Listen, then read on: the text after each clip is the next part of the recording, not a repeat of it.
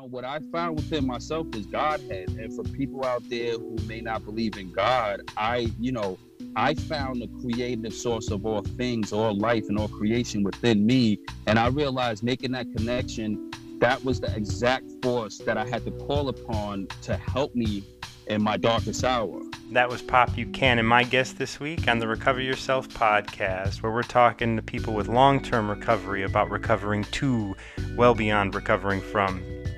Hi, I'm your host, Martin John, and yeah, Pop Buchanan is an enthusiastic, exciting man. I am super honored to have him on um, talking to me about his experiences, his podcast, and his clothing line, and his message, which is Sober is Dope welcome to the Recover Yourself podcast. Thank you very much for having me. It's, it's a pleasure. Yeah, I'm, I'm super excited to talk to you because you're doing a lot of stuff within the within the recovery field. And how much time do you have offhand? Off six and a half years. So December 15th makes seven years. So I'm excited about that. So I have a solid six and a half. That's years. nice. That's nice. I'm super excited for you. So what are all the things that you're doing within your recovery? I know you you do music, you do clothing, you do like. Am I mistaken? Like no, like... no, you're right on point. So fundamentally, I I started out. Um, a lot of my past has been music related, so I really sobriety actually gave me my creativity back,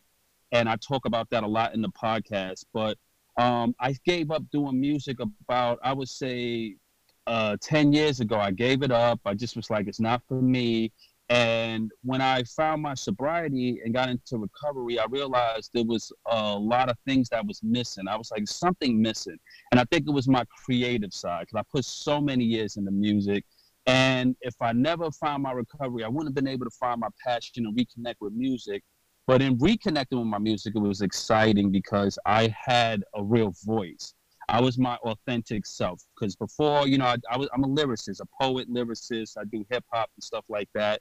And before, you know, I would be drinking, partying, blah blah blah, and my music was everywhere. But my sobriety made me hone in on a message of positivity, and I, you know, my music became a new movement and um, so yeah so that's one of the things that i was I'm, I'm, doing. And then i recently launched the sober is dope podcast which is very exciting. Thank god um, so super exciting. I, yeah I, I've, yep. yeah. Like that's uh, like that that's that's fresh off fresh off the presses as they say fresh it? off the press yes. And um, and that spawned the message because our whole goal is to spread the message that sobriety is cool and dope and and fun and, and, hot. And the thing is, you know, sometimes I get a little heat from the sober dope from like I guess a more mature community. You know, one guy was like, "Well, I can't compare my cleansingness or cleanliness, um, being clean to anything dope related." And I was saying, "Well, look, you know, I this is more for." Uh, you know, my generation and the younger generation, that's their little phrase they like to throw around. If something is cool or hot, they say it's dope. So it's my way of, of bringing the next generation into the fold of the, and the conversation of sobriety and recovery. Um, also, you know, with my generation and just bridging the gap and trying to have something that's cool and relatable. So that's why we started the clothing to spread the message. So we have the shirts and stuff. And, you know, I made sure uh, I try not to have a heavy monetization on the sober movement because a lot of people like to capitalize on sobriety. And I'm not looking at it as big business. For me, it was more about spreading the message. So I got those going on. So it's the music, the podcast, the clothing, and then you know the, the motivational speech work that I do. So I'm just trying to spread the message. Well, that's and I and I, have to say, what a great message! Sober is dope. I love it. Like, no, absolutely love it. Like, because like you. when when we talk sober is dope, we're talking being high on life. You know, um, this is like being sober and and experiencing life. Like there's magic in that. And there's a magic in that that like dope never can touch right? And so like i totally support that message and love it. And and i think that like sober's dope is a great like message and you're you're you're hitting all the bases. So congratulations on that. Oh thank you so much. You know hey we we, we have to stay we stay high on our sobriety right? I, I, I like to ride the wave of my sobriety and our sobriety and being in recovery is so is magical. And so you know i'm excited to be here and spread that message. So cool. Yeah, that's exactly what I want to get into now. What are some of the big things that you've noticed about yourself since getting sober? Well, you know, I I struggled a lot when um prior to getting sober with a lot of things. It was um, you know, bereavement issues with my father. It was a lot of fear of loss, relationship fear. How old were you when um, your dad died?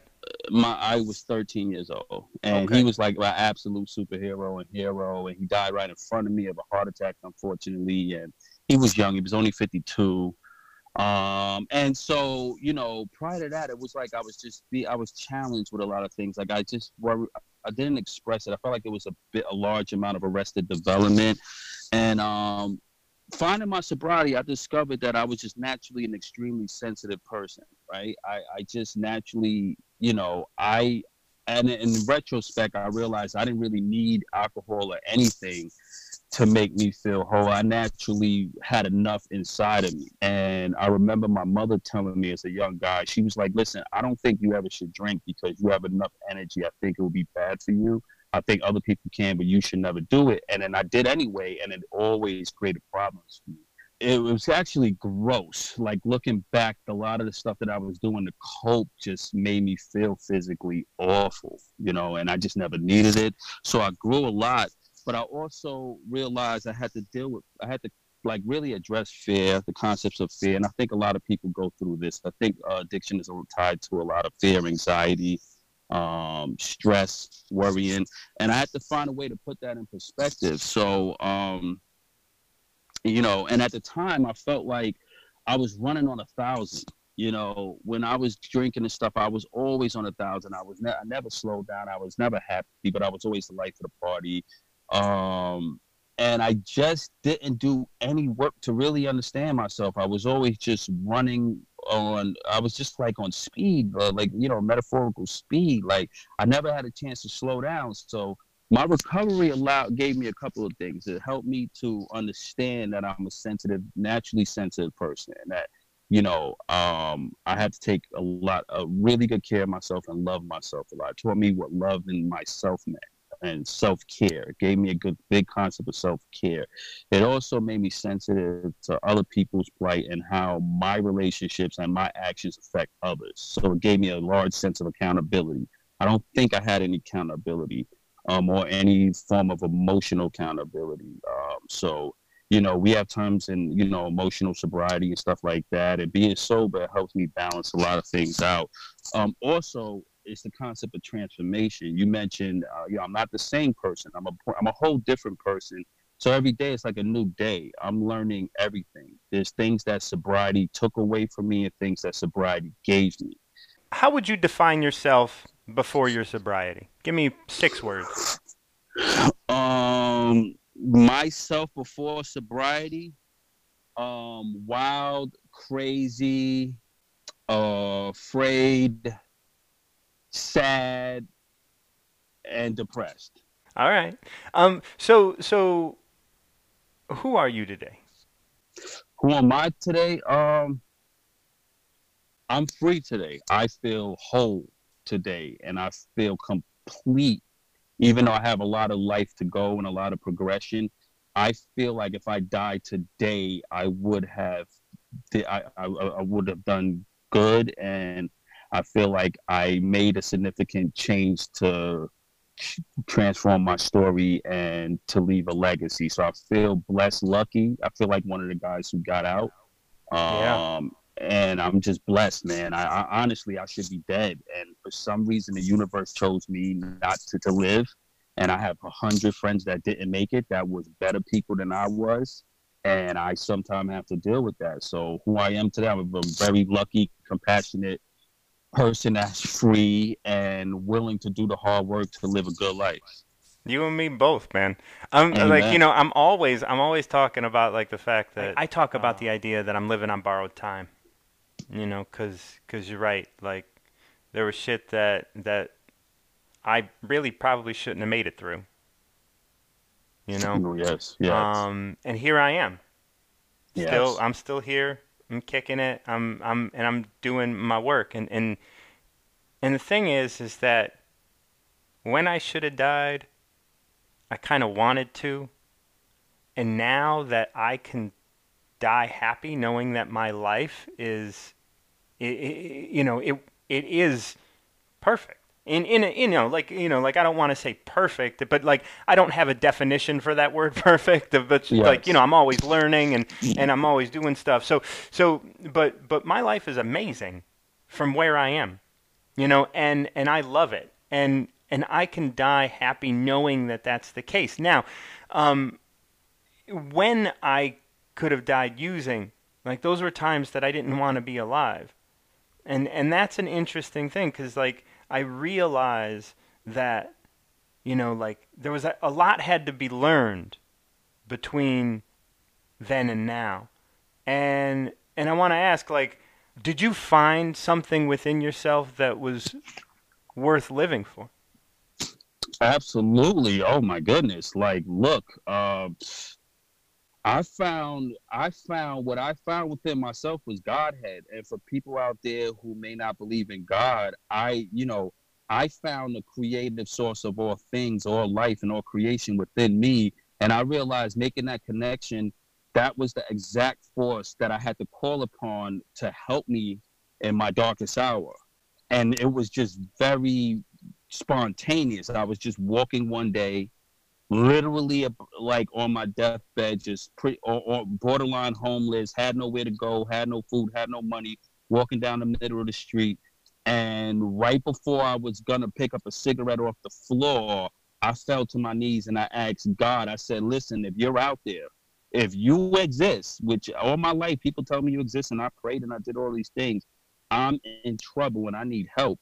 And I literally, and some people, I'm being as genuine as possible. I literally heard a voice say, "Get up and go, jump the turnstile, get on the train, go to the hospital in Manhattan, somewhere around 14th Street." That's what I heard. And on 14th Street, it was a Catholic hospital that I went to, and the rest is history. They took me. I could go more into detail, but in the short form, that thing that helped me in the beginning is what I found, and that's the guiding force that keeps me going. Um, and I also found a level, uh, uh, bottomless pit of just love and mercy and compassion, uh, unending well. I could always go back to, and it's just, and I and I have, and I now I want to live more than ever. I have a lot to look forward to. I, somewhere in me is my future generations. I don't have kids yet.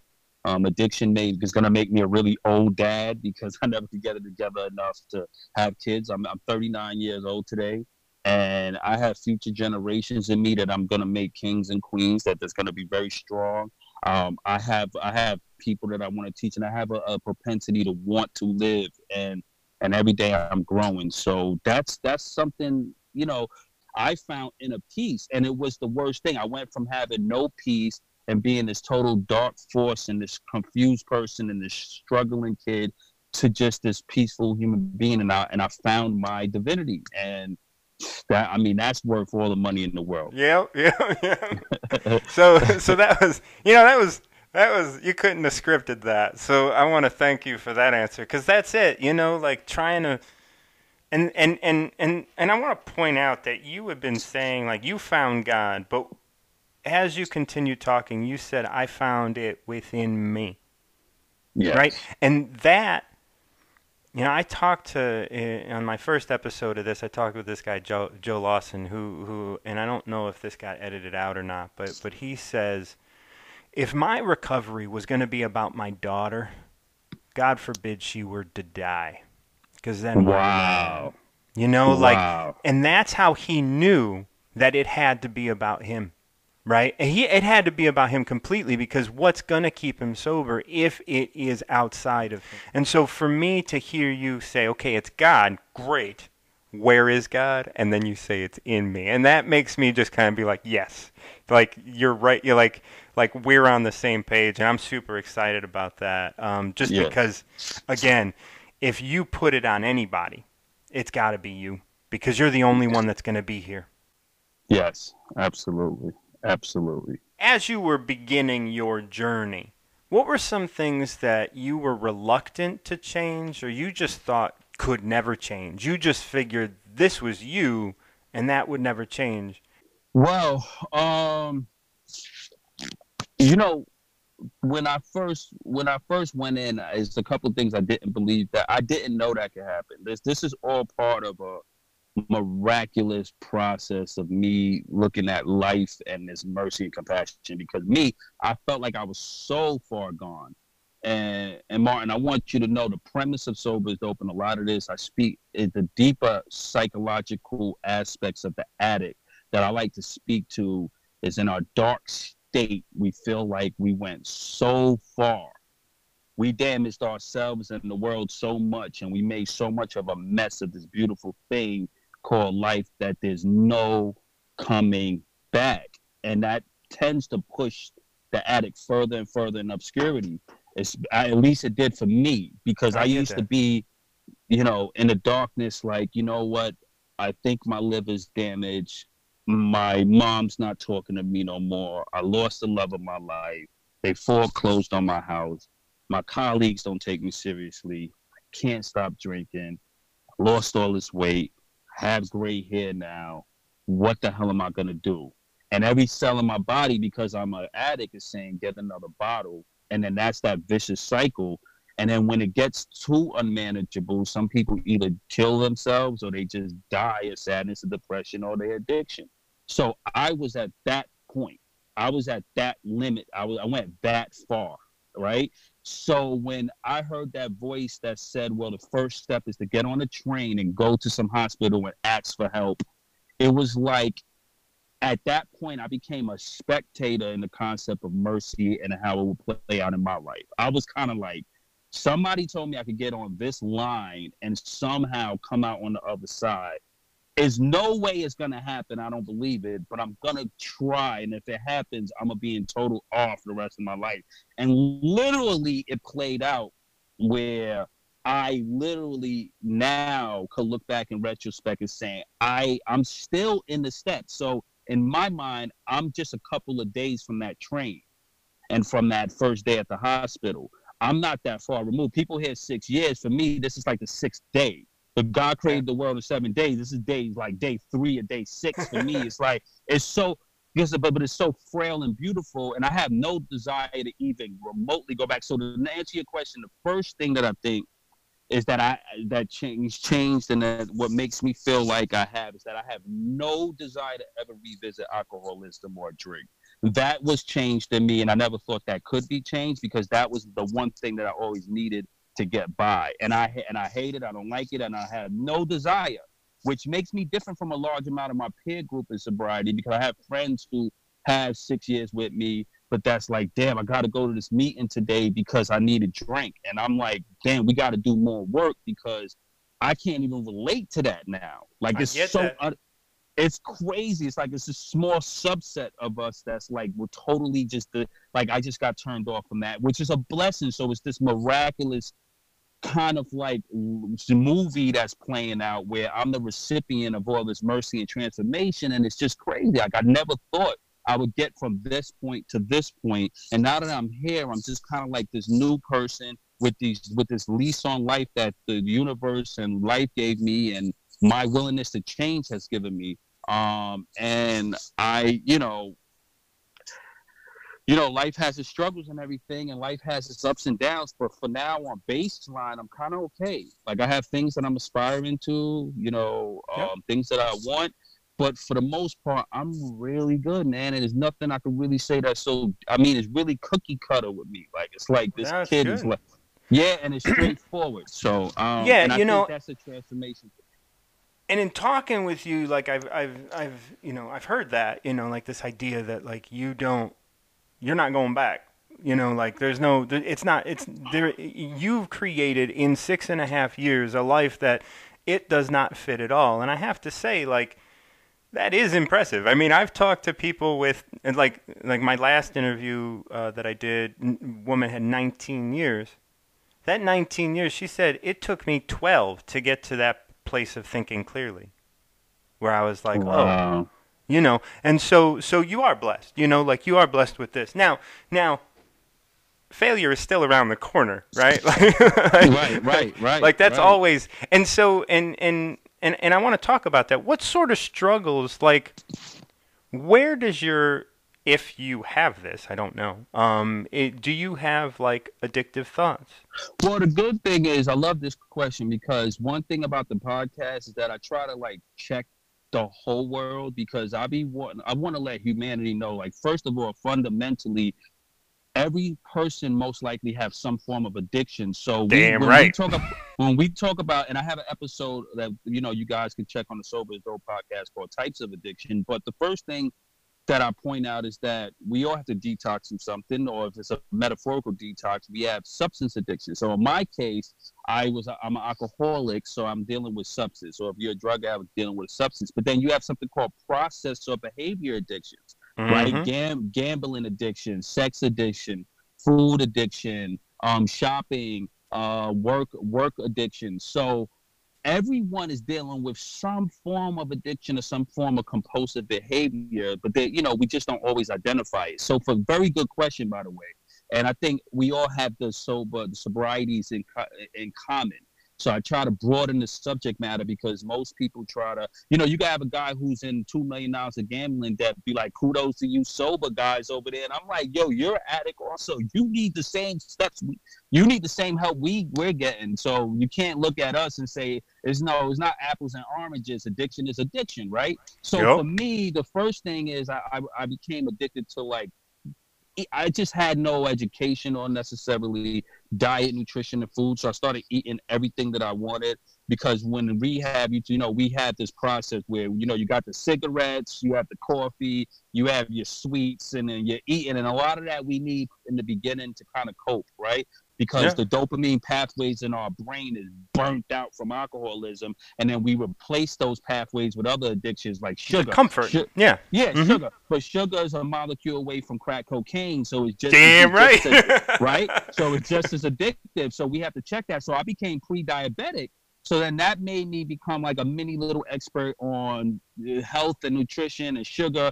And I had to reverse my pre-diabetes. So on Instagram, it, it will say, you know, Pop overcame um, alcoholism and reversed pre-diabetes and now devotes his life to saving others because I realized there's compounded issues in being alive. So for me, it was food and sugar. So I had to deal with that now it's like um I addiction like I am like I think the dopamine hits we get from our little pings on our phone is just plaguing everyone. It's a whole new problem with the cell phones and the social media. They say every time you hear a ding or a message on your phone, it sends a little sharp spike in dopamine, which is a little hit. It's a micro little yep. hit everyone gets. And that's what draws the attention people. They say the attention um I wouldn't call them attention whores, but you know what I mean. The people who just need this to draw so for me, I try to watch that. I try to put social media in its place because even now my sleep patterns was totally destroyed because it's like okay, I have to hit Instagram, then I have to do this post. Next thing you know, it's two o'clock in the morning. I have to be to bed by eleven, and then it creates a problem the next day, right? So yep. it's like all of these little things, but there, I know this. This is where I want to leave. That I know for certain a lot of these addictions can't they have to be monitored because god forbid they lead you down a path to get to the monster addiction. So for me the demon monster of alcoholism shall not ever rear its ugly head in my life again. But if i'm not mindful of other things they, they could kind of do things that can shift me off you know like for example smoking i, I quit so, smoke, smoking cigarettes right? Because cigarettes is an absolute absolute driver to alcoholism. Like if I have a drink, I'm gonna need to smoke. So, mm-hmm. but if I'm smoking, it's still gonna be like this big part of my drinking. So I got rid of that. Then I started saying, you know, what if I could have a little bit of pot, right? Or uh, you know, that never was a problem for me.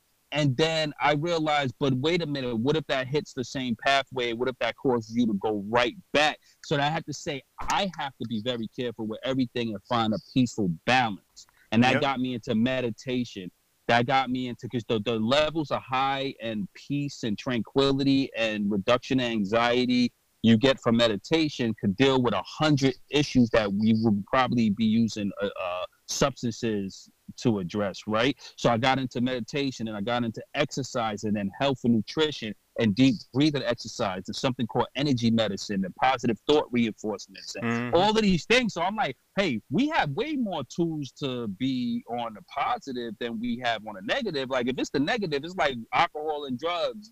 Like uh, uh abusive sex practices and all of this stuff. That's the like that's like three to four things you could do on the negative, but then you add a plethora of these things you could do on the positive to stay in a balanced state. And I started to look into that to help me. So yes, I do have addictions. I have addictions to food. I have addictions to you know um i have to be careful not to use my sobriety as another addiction like running around oh me i'm sober type thing and Fuck like, yeah I'm high, yeah i'm high and mighty and i'm the man and look at me because like hey like i try to find i try to eat a big slice of humble pie every day and remind myself. And my girlfriend helps me a lot because some days I'm hard on her because like she may still she still smokes so sometimes and I'm like I just want you to be healthy. She's like yeah, but you used to smoke two packs a day and you found your own process, so don't bother me. And I'm like all right, you it's fair enough. Like yep. I.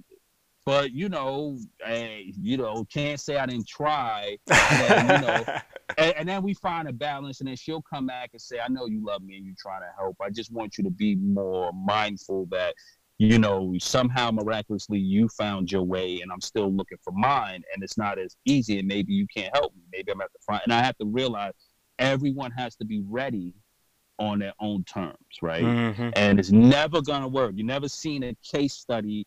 I certainly in my own life as being my own case subject, I never seen a case study where it's like a person got it together because they wanted to do it for the world and that that drives people crazy. Like you have to just be ready and AA has some of the greatest one-liners. I love him for that. Like sick and tired of sick and tired to me, I think is on a PhD scholarly level of just of just getting like putting something together. That's a whole course. That's a whole degree that you could break down and elaborate on sick and tired of being sick and tired. And I think that's where the buck stops for me. But obviously I do have addictions and I'm fighting most of them.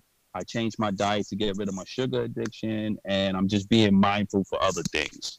Yeah, you know? and and and just that awareness, right? Like you step away from sugar for four or five days, you start to see yourself in a different way. Yes. You know, and then when you have sugar, because you're gonna, it's everywhere. Yes. Yes. you start to realize that, oh, I don't feel so good. I'm kind of degrading myself. I'm not being nice to myself. I'm not being nice to my the people around me. And it's like once you start to get some distance from those things that you're that that you know we have addictions to. You know, like like we all know that sugar is addictive. But nobody's joking around saying I got a sugar addiction because they really do. you know? Right, right, like, right. Like every like I get frustrated when I'm when I see ads that are like this game is addictive or this is like you're gonna get addicted. Like like who would who would agree to do that then? like like Correct. who like Correct. what is the world coming to that being addicted to something is is advertisable?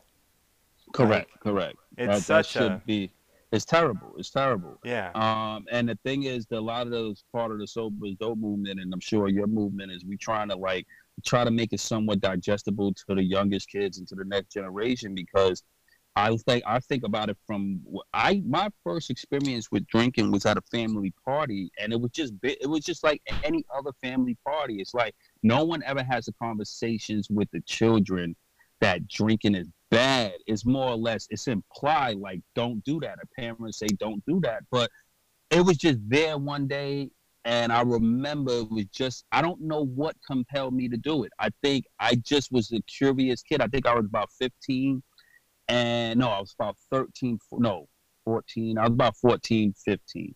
and I remember it was just a Budweiser can, uh, just a half um a half full Bud Budweiser can on the table and I drank it, and I literally my mind exploded, and then I didn't know what the hell was driving me. I had all of this energy, and as a 15 year old kid, it was crazy. I was able to talk to all the girls in the party, and everyone was like, "Hey, what's going on with Poppy? He he's running around." I had another beer, I had another beer, and I woke up the next day, and there was no conversation or follow up. It was just like, "Oh my God, Poppy drank some. He drank, and it was bad." And but for me, if that happened to my kid, knowing what I know now, it would have been a shutdown on the whole house for a whole month, full blown talking and counseling, a full explanation to the kid on why alcohol is bad, why he can't drink. No alcohol would have ever been allowed. And I'm not blaming my family. I'm just saying, in retrospect, society all right is just like and this is this is me looking at right like you talk about how, how are things different from the now looking back in retrospect i'm just like too many people's loose with everything. They're loose with alcohol they legalizing marijuana and the victims, the future victims of all of this freedom to just do what people want is the kids who don't know. All of the kids, they're young, they six, they eight, they they they twelve, they thirteen, they're on their phones. They don't know any different. But what's gonna happen is you and I are gonna be counseling and dealing with these kids five or ten years from now because of how lax everything is. This whole, you know, now you got this the, the marijuana pens you could buy in the store. You got the CBD pens, which is like uh, introduction to marijuana. It's like, oh yeah, it doesn't have the same effects, but it's from the same cat can- cannabinoid. So I'm like, okay, so if I smoke this, then what's going to stop me from wanting to smoke some pot?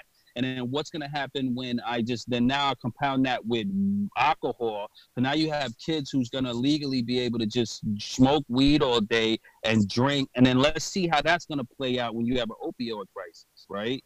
So what Which the hell do. is going on right. with our society? What's the next 20 years going to look like?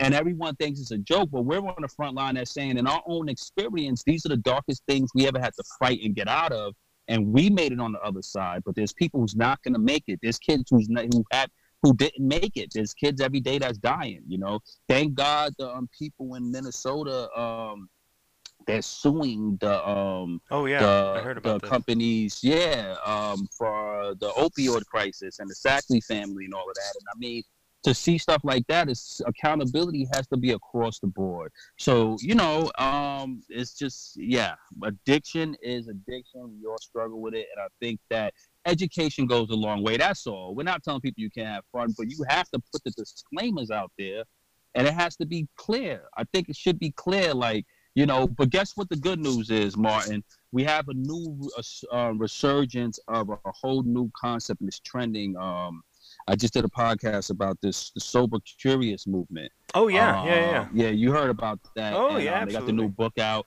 and things like that is cool because now I think people are just getting sick and tired before they even get to rock bottom. They're like, I don't think, you know, getting drunk every day is going to be a good idea if I want to move to the next level in my life. Um, and that's cool. And you have actors like Bradley, um, Bradley Beal, who says, uh, no, Bradley Cooper, Bradley Cooper was cool. He said, like, I didn't get sober and stuff just because I was having an issue. I just knew I wanted to be here in my life, and I couldn't get there if I was drinking and drugging. So I just stopped because I wanted to be at this level. And then when he stopped, he became this awesome actor you know. And guys like Robert Downey Jr. I always tell people when I first got into um, rehab, I used to say I love Robert Downey Jr. because he stopped drinking and doing drugs, and he became Iron Man. And it was like a cool metaphor. was clear in my mind. He was the real Tony Stark. His sobriety get made him Tony Stark, and then he became Iron Man, and it was something that gave me hope. So. There's hope out there, and there's enough of us with influence that's on the front line. So I think that would create a balance, and that's exciting. Yeah. Absolutely. Um, I want to bring this back to you a bit. Um, uh, let me see. Uh, in terms of like like like you're super self-aware, right? You're aware of like what's going on in your life. You're aware of like what comes day in and day out and stuff. Where um what took place? Like were there incidents that took place in your life that made you start to realize you were becoming a different person? Like, were there, like, things that, you know, like, if they happen every day, you'd have the same reaction, and then all of a sudden, one day, like, your reaction changed. You calmed down. Like, you were, you, and then you're like, oh, wait, I'm a different person now. Yeah, you know what? Um, for me, I'm gonna just give you the biggest example I could give you in that realm is relationships. Relationships, right? Like what literally drove me to be like a monumental alcoholic, like a really gifted Professor Xavier level alcoholic. If it was a scale, I was like the Dark Phoenix. So my thing was like, it was like love and relationships and how I responded to loss and rejection right? It's like like one of my friends said, it the best. He said he can't stand rejection. It's like lethal injection. So some people mentally snap when they hear no or someone rejects them or tell them they're not. And I and I'm really not good with taking too much constructive criticism. I have to work on that. I'll be honest. Like I'm really like, you know, I have to kind of really eat a slice of humble pie, sit down and say, okay, this person's trying to tell me about me and trying to school me on me, and I gotta listen. Uh, and I had to grow up and be able to take constructive criticism because I know I don't know everything and I know I have to perspective is everything. But for me now, I always say, and I always say like if I have issues with my girlfriend and like for some reason the subject comes up of separation, my response now be like, you know what, I love you, whatever we gotta whatever you know will make you happy. I understand. I just don't want to waste each other time. I think it's about honesty and you know I'm and I, you know, and this is the love of my life, and I'm that calm. Now, the old me literally would have like drank five bottles of scotch, cried for three days, didn't wouldn't bathe, grew or grow a beard, binge watch movies, listen to Mad World 10 minutes, 10 million times, then put on some Moby and waddle in my distress and then go crazy and lose weight. And people's like, oh my God, all of this over a girl. So therefore, I had issues with separation. I had separation anxiety. I think that was tied to bereavement and to the disappointment of losing my dad. And now uh, my response to these type of, you know, separation, bereavement, um, rejection is kind of like, all right, this happens in life. How do we move forward? I have to be very logical about it. I have to deal with it. It'll be hurtful in the beginning, but maybe better in the long run. Let me take some deep breaths and go catch a movie. So you see, something obviously changed. And I think one of the biggest responses we have in life is our response to love and relationships. And now I don't have to run and drink to deal with these things. I could just kind of be like, well, it is what it is. I'm not going to let it stress me to the point where I consider relapse, and nothing's more important than that. So I think I love sobriety more than my even relationships because it makes me, you know, this is something that I achieve with the help of God and God within me and God's mercy that's what I think. That's what I perceive it to be, right? And that relationship is the most important relationship of all. My relationship with myself and how I treat myself.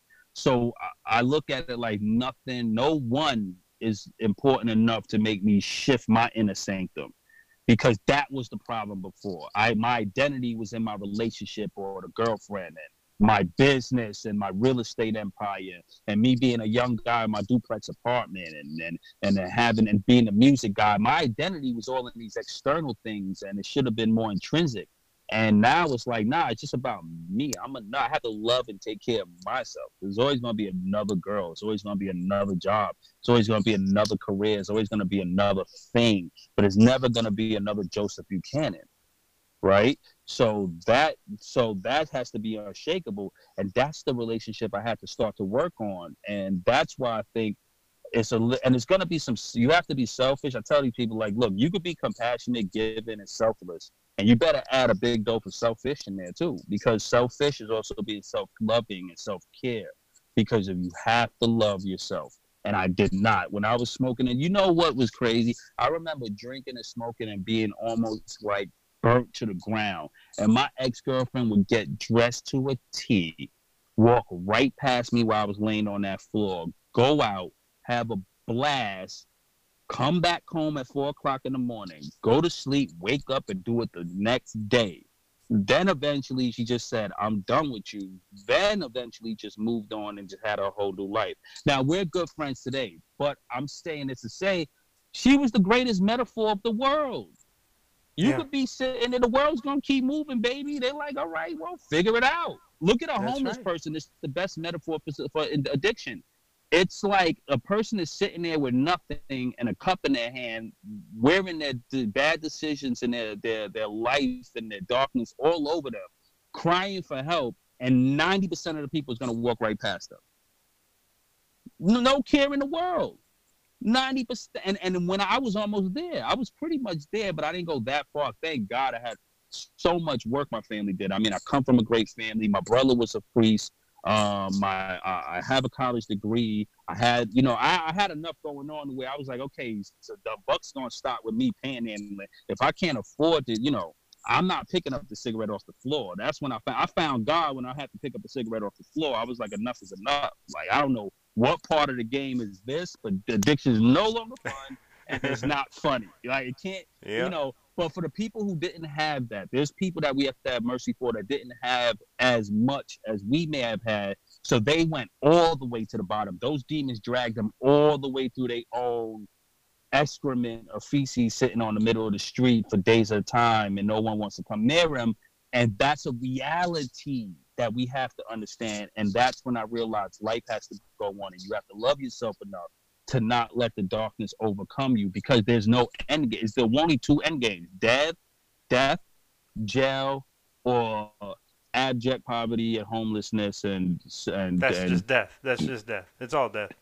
You it's know, addiction. Death, right? Addiction. Addiction just leads you to death. You know, like, and that's the thing. Addictive, addictive things only go one direction, right? Correct. Like, which Correct. is which is there's a lot involved in all this, but but the reality is I don't partake in drugs and alcohol anymore, or even like caffeinated coffee very often. You know, like because yes. I know that there's only one direction. You know, yes. like you, yeah, you could you could manage one drink a day or one uh, joint, but you know, ultimately it has a goal to be ingested, and your body, part of your body wants that too. You know? Like yes. there are demons that are like, you know what? This is easier. It's easier to feel comfortable. And if you're deciding that you're going to engage in something that you know is addictive, whether that's sugar, whether that's tobacco, whether that's being angry, because I believe that you know emotions are an addictive chemical that we can we can engage with you know and if you're going to yes. engage in those things, they only go one direction. Unless Correct. or until you decide enough is enough. You know? Correct, and, correct, and, correct. And and that's where so much of this exists. And and you know, like you had a story about your early sobriety that really woke you up. Can you talk about that real briefly?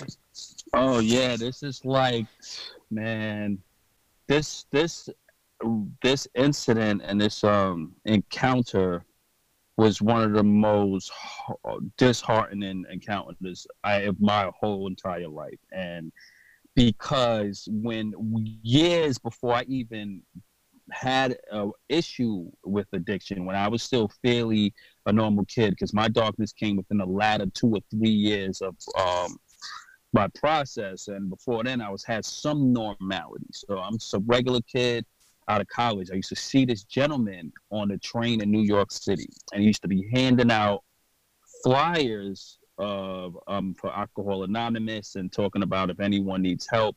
And he was like the captain and champion of AA and sobriety, right? Um, and he used to always say has 20 plus, 30 years plus, or whatever. I don't know exactly, but it was a ex. It was upward of 25 years, I should say. So fast forwarding to about five years after that, I over the years I kept seeing this gentleman, and then um, one day I saw him in one of our me. He came to one of our meetings when I was in the hospital or whatever. I say blah. Now, I get out of rehab, I get out of detox, and I'm going into my outpatient. I'm in my outpatients three months in of my outpatient.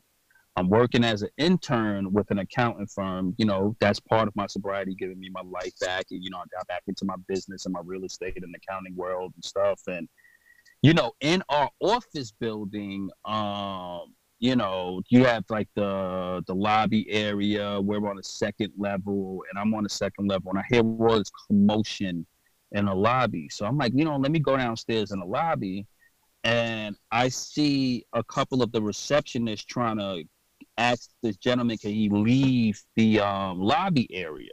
And I just see like this older man sitting in a chair and he's just like, F this, F that. And he seemed very upset. And I'm like, hold on, hold on, guys. Let me let me try to talk to this guy. And literally when I walked up to him, it was the the the champion for AA, one of the most senior guys. And he was sitting there with a beer, and I literally my heart dropped and I just literally walked up to him. I told everybody, please get away from this man. This man is an, uh, an, uh, he's a upstanding person. No one is get get away from him. Don't call the police. Don't. I'll handle everything. Right. So I walk up to him and I go, hey buddy, hey buddy, what happened? Do you remember me? He was like, no, I don't remember you. young fella. And, you know, I got tears in my eyes and stuff. And I'm like, you know, I said, I know you. You you're the guy from AA. I said, I'm sober now. You helped me. You used to always talk to me. He said, Young man, how many how how much time do you have? And I said, you know, I'm about three or four months sober. And he said, oh, I got over 30 years, kid, and you got more time than me. And he just put his head down. I was like, no, no, no. I said, you don't have to start over. You, you got all your years. Could we, what can I do? And he said, you just help me go outside, man. Just help me get outside. And I walked him outside. He had a beer. He had a big beer in his hand, and it's a public. This is an accounting firm. I don't even know how he got in there. He probably just needed to sit down and walked in off the street. And he just was like, you know, he just wanted to be left alone. He didn't want me to touch him or anything. He just was like, just get me outside. And when he got outside, he started running after women and stuff. And then I just couldn't. I just was like, you know, it was, you know, I was limited at that point. I was still yeah. at work. But that just, that just there was why I understood the work has to be done with 12 step it has to be done spiritually. It has to be done physically. It has to be done psychologically. It has to be done emotionally. It has to be done on many different levels. A person should never stop mastering or learning how to find their wholeness and completeness. And, you know, and the thing about this person, he was just, that probably was his only outlet. Now, I'm not blaming AA because it got him the 30 years but I don't know what could have been his trigger to take that drink. And it looked like he lost everything within a moment. And he was just so broken. And I knew very well there's, there's nothing I could do besides him finding that process all over again within himself.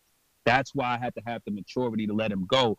That was me letting me know that I was learning. I said, there's nothing we could do. He's going to have to play it all out. He's gonna mm-hmm. run after the ladies. He's gonna have to collapse. He's gonna have to fall. He's gonna have to, you know, he's gonna have to go through it. Now, maybe his process could have been short lived. He had so many years, but that was really remarkable to see that none of us are safe from the demons of addiction. Right? You can have 90 years and then have that one. Uh, I mean, they even still. This is a story I think in a big book about.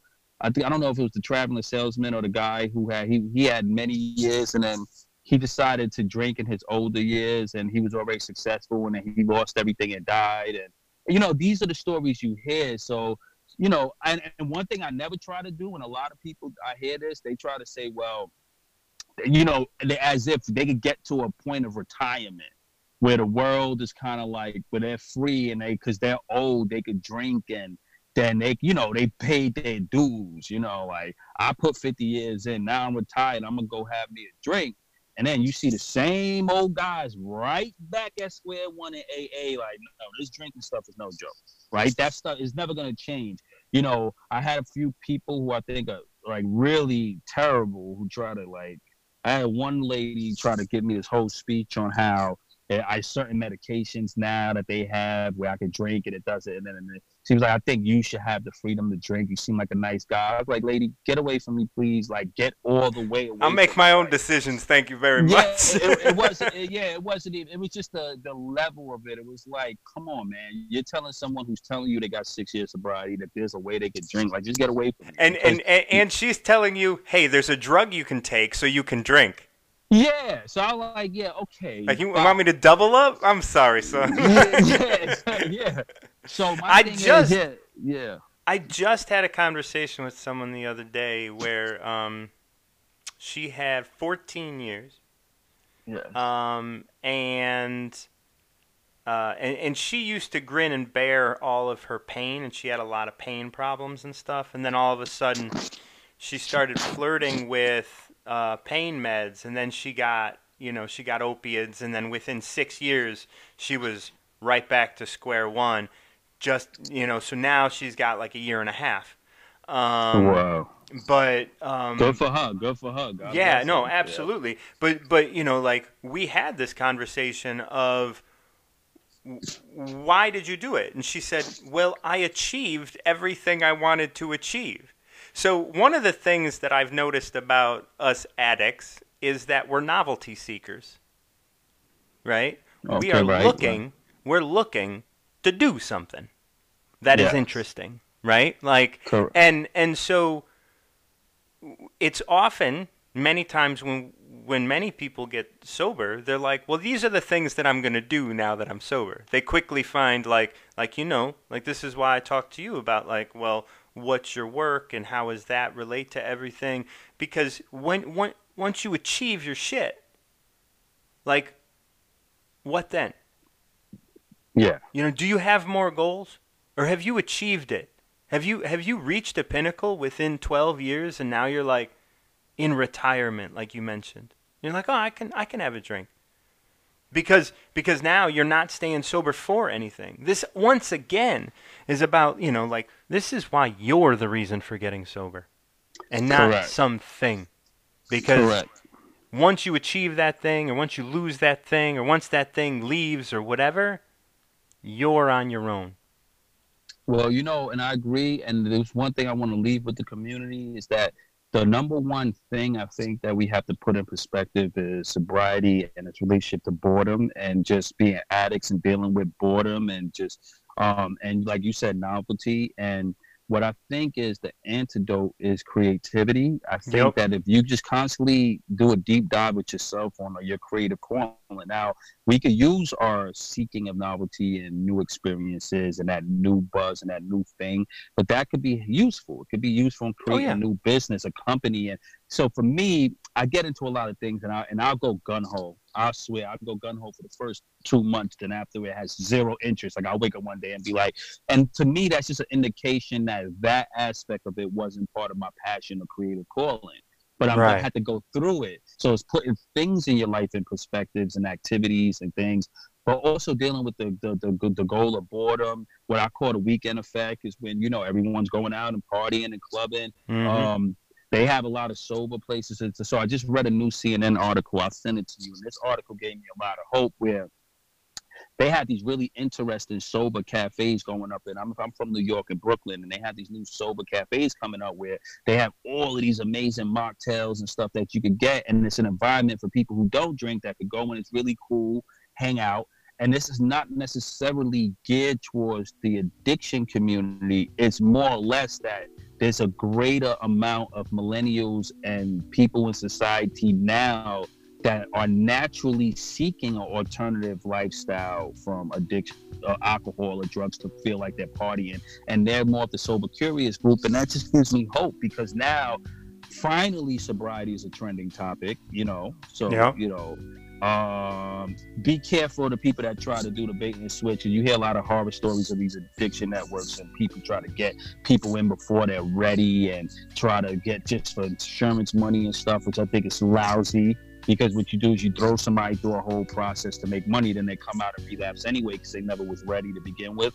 But the overall consensus is that now society is getting more ready and that the environment is going to be more suitable for us to have the conversations um, so we're gonna keep, you know, I'm excited that I'm on the front line of the conversation with sobriety. Sobriety is dope, you know. Um, Martin, you know, um, I I really thank you for having me on your podcast. And I'll well, I'm I'm, I'm, honored. I'm honored to have you as well because like you got a lot to say, and I and and I'm glad that we can uh, we can join forces and and you know because sober is dope, right? Yeah, yes it is. Yes, that's right. That's right. I'm so glad that Pop had a chance to sit down and talk with us this week because it is true. Sober is dope. And I am super excited about all that he's doing. And I encourage everybody to check out the Sober is Dope podcast, uh, his clothing line, and everything else that he's up to. Once again, I'm Martin John, and this is the Recover Yourself podcast where we're talking with people with long term recovery because it looks very different once you have uh, some considerable time under your belt and and pops myself and the other people that I that I interview are, are a testament to that. So I encourage everybody that's out there being sober, sober curious, in recovery, getting clean, however you want to put it, whatever you're doing, I encourage you to keep doing it and keep getting healthy. Keep clearing your mind. Keep seeing yourself because we need you please leave comments, reviews, um, and anything that uh, you feel like you want to leave. If you have some time in your recovery, contact me. I would love to have a conversation with you uh, just because we can all share our stories and we can all uh, enjoy uh, what it looks like on the other side. Until next time, keep recovering yourself.